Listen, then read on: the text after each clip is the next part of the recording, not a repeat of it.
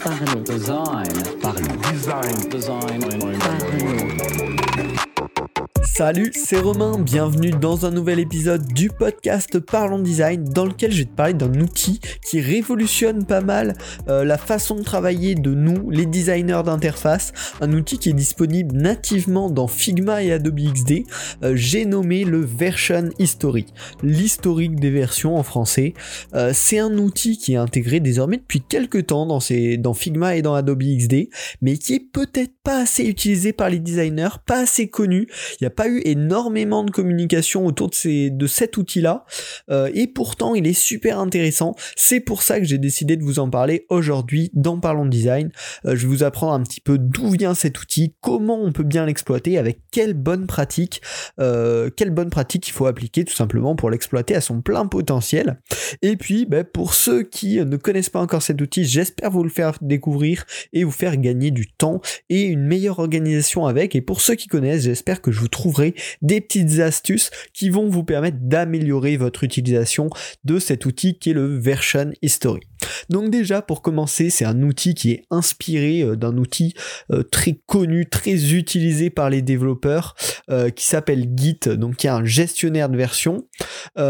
Aujourd'hui, Version History dans Figma et Adobe XD, donc c'est un outil natif qui est utilisable uniquement sur les documents cloud, donc sur Figma sur tous les documents, hein, parce que c'est uniquement du cloud, et sur Adobe XD, il faut choisir d'enregistrer son fichier en ligne, donc dans le cloud Adobe pour pouvoir bénéficier de l'historique des versions, et ça va tout simplement permettre de revenir dans l'historique de notre fichier, de revenir voir les modifications qu'on a fait il y a une heure, il y a un jour, il y a un mois, et même il y a plus longtemps avec certaines petites astuces que je vais vous dévoiler.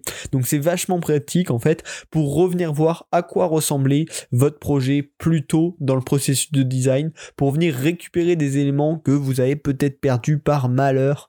Euh, vous ne savez plus à quel moment, mais vous pouvez revenir dans pour retrouver cet élément ou tout simplement euh, voir euh, bah, qu'est-ce qui a varié finalement ou revenir faire tester, revenir montrer à quelqu'un une ancienne version du projet. Euh, c'est un outil qui me semble assez peu utilisé finalement par les designers. hein. En même temps, c'est un outil qui est un petit peu caché aujourd'hui et qui fait partie quand même des fonctionnalités un petit peu avancées de ces logiciels. Et c'est pour ça que je voulais en parler. Je voulais vous en parler. Alors. Déjà, si vous voulez le trouver tout de suite, euh, c'est simple, que ce soit dans Figma ou, ou dans XD, c'est au même endroit. Il faut que vous alliez, vous ouvrez un projet, donc il y a un document en ligne, et puis à côté du nom du projet, dans la, top bar, il y a un petit chevron euh, sur lequel vous pouvez cliquer pour accéder notamment au version history. Il y a d'autres fonctionnalités qui sont proposées, mais quand vous allez cliquer sur ce petit chevron, vous allez pouvoir trouver l'option version history et rentrer dedans et voir qu'en fait Figma, tout comme Adobe XD, euh, enregistre automatiquement des versions de votre projet. Et donc vous pouvez d'ores et déjà, même si vous l'avez jamais utilisé, revenir dans les derniers jours de votre projet. Donc comme je vous l'ai dit au tout début de ce podcast, c'est inspiré des développeurs qui utilisent notamment beaucoup Git, donc il y a un gestionnaire de version bien plus avancé que ce qu'a Adobe XD et Figma aujourd'hui, mais un gestionnaire de version et notamment GitHub qui permet de le partager en ligne. Et là, bah, Figma et Adobe XD ont déjà nativement ces fonctionnalités de partage en ligne, c'est-à-dire que si vous collaborez avec d'autres utilisateurs, eux aussi pourront revenir dans l'historique et voir qui a fait les modifications. Donc ce système-là, ça a trois principaux avantages. Le premier, bah, c'est tout simplement de garder un historique hein, techniquement, de pouvoir revenir dans ce qu'on a fait. Le deuxième, c'est un bel avantage pour la collaboration. On peut voir quelles, quelles évolutions ont été faites pendant qu'on n'était pas là, qui les a faites aussi pour peut-être aller euh, bah, demander à ses collègues, demander aux autres designers pourquoi il a fait tel choix, ou euh, bah, tout simplement suivre son évolution quand vous revenez après quelques jours d'inactivité. Et puis enfin le dernier point, bah, c'est pour résoudre les petits problèmes techniques, on va dire, euh, c'est-à-dire un, une page qui a disparu de votre canevas et vous n'arrivez pas à le récupérer avec un commande Z, ou ce type de petits problèmes qui peuvent arriver au quotidien. Donc maintenant, euh, je pense que vous voyez un petit peu ce que c'est. Euh, vous pouvez bien sûr aller le tester en direct en, continuant d'écouter Parlons Design, bien sûr. Hein. on n'oublie pas, on garde Parlons Design dans les oreilles. Et puis je vais vous donner mes quelques conseils pour bien l'exploiter. La première, ça va être déjà tout simplement de créer un document en ligne. Hein. Euh, sur Figma, c'est obligatoire. Sur Adobe XD, c'est de plus en plus poussé aujourd'hui et je vous conseille vraiment d'y passer. Hein. de toute façon, avec un, un, abonnement Adobe, vous avez déjà un certain stockage sur le cloud offert, enfin qui fait partie de l'abonnement quoi. Donc n'hésitez pas à stocker en ligne, les fichiers XD ils pèsent pas très lourd euh, et ça vous permet d'accéder à de superbes fonctionnalités euh, comme la co-création et le version history, notre sujet du jour. Donc n'hésitez pas à utiliser ces services en ligne, euh, c'est vachement pratique et vous allez vous en apercevoir au fur et à mesure. Ensuite, ce qui va se passer, c'est que automatiquement Adobe XD et Figma vont auto sauvegarder tout simplement certaines versions de votre projet au fur et à mesure du temps. donc je sais pas exactement comment ils choisissent les moments, mais euh, toutes les 10-20 minutes, 30 minutes maximum, ça va faire une petite sauvegarde dans l'historique déjà par défaut sans que vous ayez rien à faire. Euh, donc vous avez même pas besoin de faire une manipulation particulière. Ensuite, ce qui va être intéressant par contre, c'est de régulièrement prendre le temps d'aller voir l'historique des versions et de le renommer manuellement euh, pour bien noter les étapes importantes. Pourquoi faire ça? Premièrement pour la lisibilité, vous pourrez comprendre ben, euh, ce, cette sauvegarde là et correspond à telle étape de mon processus de design, mais surtout parce que Adobe XD et Figma vont garder euh, en historique illimité les versions auxquelles vous avez attribué un nom. Par défaut, ils vont les garder pendant 30 jours, il me semble. Donc toutes vos modifications seront gardées pendant 30 jours, mais une fois que vous avez renommé une étape spécifique, euh, un, état spécifique du fichier, ils vont le garder à tout jamais, en tout cas jusqu'à ce que vous, le supprimez euh, manuellement. Donc c'est important de nommer les étapes importantes pour pouvoir y revenir plus tard, même plusieurs mois, même plusieurs années après à ce moment-là, il y a deux choses très importantes. La première, c'est de ne pas en abuser. C'est-à-dire, c'est pas la peine de nommer manuellement chaque étape, chaque petite sauvegarde qui a été faite dans le version history, euh, parce que ça va remplir déjà le cloud inutilement, et en plus, ça va diminuer la lisibilité euh, du, version history par vous-même et par euh, vos collègues. Donc, c'est vraiment pas nécessaire. Il faut choisir les étapes où il y aura vraiment potentiellement un intérêt de pouvoir revenir dans l'historique. Également, ce que je vous conseille de faire, c'est définir une nomenclature propre euh, pour euh, bah, ces noms de, de, de versions d'historique. Euh, ça va falloir le définir par rapport à vous, par rapport à votre manière de travailler. Si vous avez l'habitude de travailler sous format de, de sprint par exemple, vous pouvez peut-être à chaque fois mettre le numéro du sprint, point le numéro de la version dans ce sprint là, plus un petit message de description de à quoi correspond cette étape.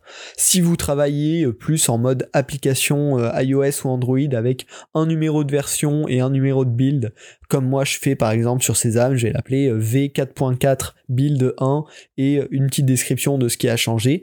Et ensuite, bah, si je continue à travailler sur la version 4.4, je vais faire le build 2 avec une description, build 3 avec une description, etc. Puis quand je passerai à la version 4.4, bah, ça va faire version 4.4 build 1 avec la description. Mais en tout cas, bien choisir un format qui va permettre une bonne lisibilité par tous les membres de tous les membres de l'équipe. Euh, et ça, c'est à définir et à partager euh, avec tous ceux qui utilisent ce système, mais ça permettra surtout d'avoir une excellente lisibilité euh, dans votre historique des versions et de pouvoir beaucoup mieux naviguer par la suite. Ensuite, la quatrième étape dans la manière de bien exploiter ce version history, ça va être de régulièrement, ça peut être toutes les fins de semaine ou toutes les fins de mois, nettoyer les vieux, euh, les vieilles versions qui ont été sauvegardées, qui ont été nommées, euh, pour libérer de la place et pour améliorer la lisibilité. C'est-à-dire que quand vous le faites au quotidien, vous allez peut-être sauvegarder des petites étapes où vous faites un test de changement de couleur ou de changement de fond, par exemple. Mais sur le long terme, il y a des petites étapes qui vont pouvoir être supprimées de l'historique versions. Donc n'hésitez pas, voilà, à vous faire un petit rappel régulier tous les mois, ça peut être bien de nettoyer un petit peu tout ça pour euh, redonner une bonne lisibilité à toute cette historique de version et euh, libérer un petit peu de place sur le cloud.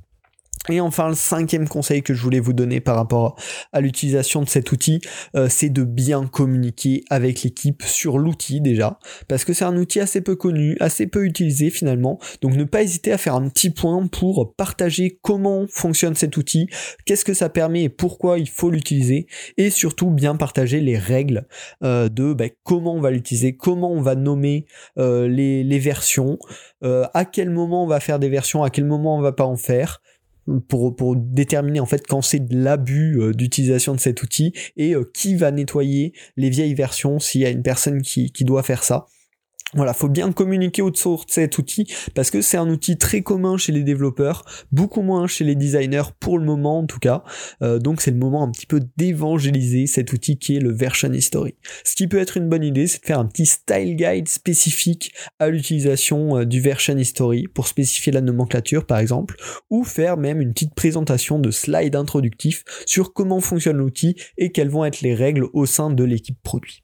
Voilà. Finalement, euh, je voulais vraiment vous partager cet outil dans ce podcast hein, parce que c'est un outil super pratique qui est inclus nativement dans Figma et Adobe XD. Ça permet d'éviter les duplications intempestives de fichiers où on va avoir le V V1, V2, V4, on va arriver à une V55 où on saura plus du tout quel est le bon fichier, qui a travaillé sur quel fichier. Là, vous avez un seul fichier avec lequel vous pouvez, sur lequel vous pouvez collaborer avec euh, d'autres designers et tout le monde a accès à cet historique en même temps sur un seul fichier. C'est super bien, c'est super pratique, donc pensez-y. Euh, aussi, ce qui est intéressant avec ce point, c'est que finalement on a plein d'idées à piquer au monde du développement, euh, plein de choses à partager avec les développeurs, donc il faut penser à faire vivre cette collaboration euh, pour trouver de nouvelles idées innovantes comme ça qui améliorent les processus de chacun. Donc voilà, si ça fait une petite ouverture d'esprit, une nouvelle passerelle entre les designers et les développeurs, c'est top. J'espère que ce podcast vous a plu. N'hésitez pas à me donner vos feedbacks, que ce soit sur Twitter ou sur LinkedIn. Vraiment, ceux qui m'envoient des messages pour me donner un petit peu leur retour sur les podcasts, ça me fait extrêmement plaisir. Ça me motive vachement à continuer et à améliorer le podcast. Donc n'hésitez pas, mon Twitter et mon LinkedIn sont dans la description du podcast. Et puis bien sûr, si vous aimez euh, Parlons Design, n'hésitez pas à laisser une note euh, sur Apple Podcast ou sur votre plateforme de podcast podcast préféré, ça permet de mieux référencer le podcast. Enfin, si vous voulez découvrir les outils comme le Version History un petit peu en avance et avoir les meilleurs news design directement dans votre boîte mail ou dans votre flux RSS, Feedly par exemple, euh, j'ai créé il y a quelques temps maintenant un partageons de design. Euh, vous pouvez vous abonner gratuitement, le lien est dans la description pour recevoir euh, régulièrement les meilleurs actus design que j'ai trouvé, que j'ai sélectionné à la main et que je partage avec vous. voilà. J'espère que ce podcast vous a plu on se retrouve la semaine prochaine pour un nouvel épisode. Salut.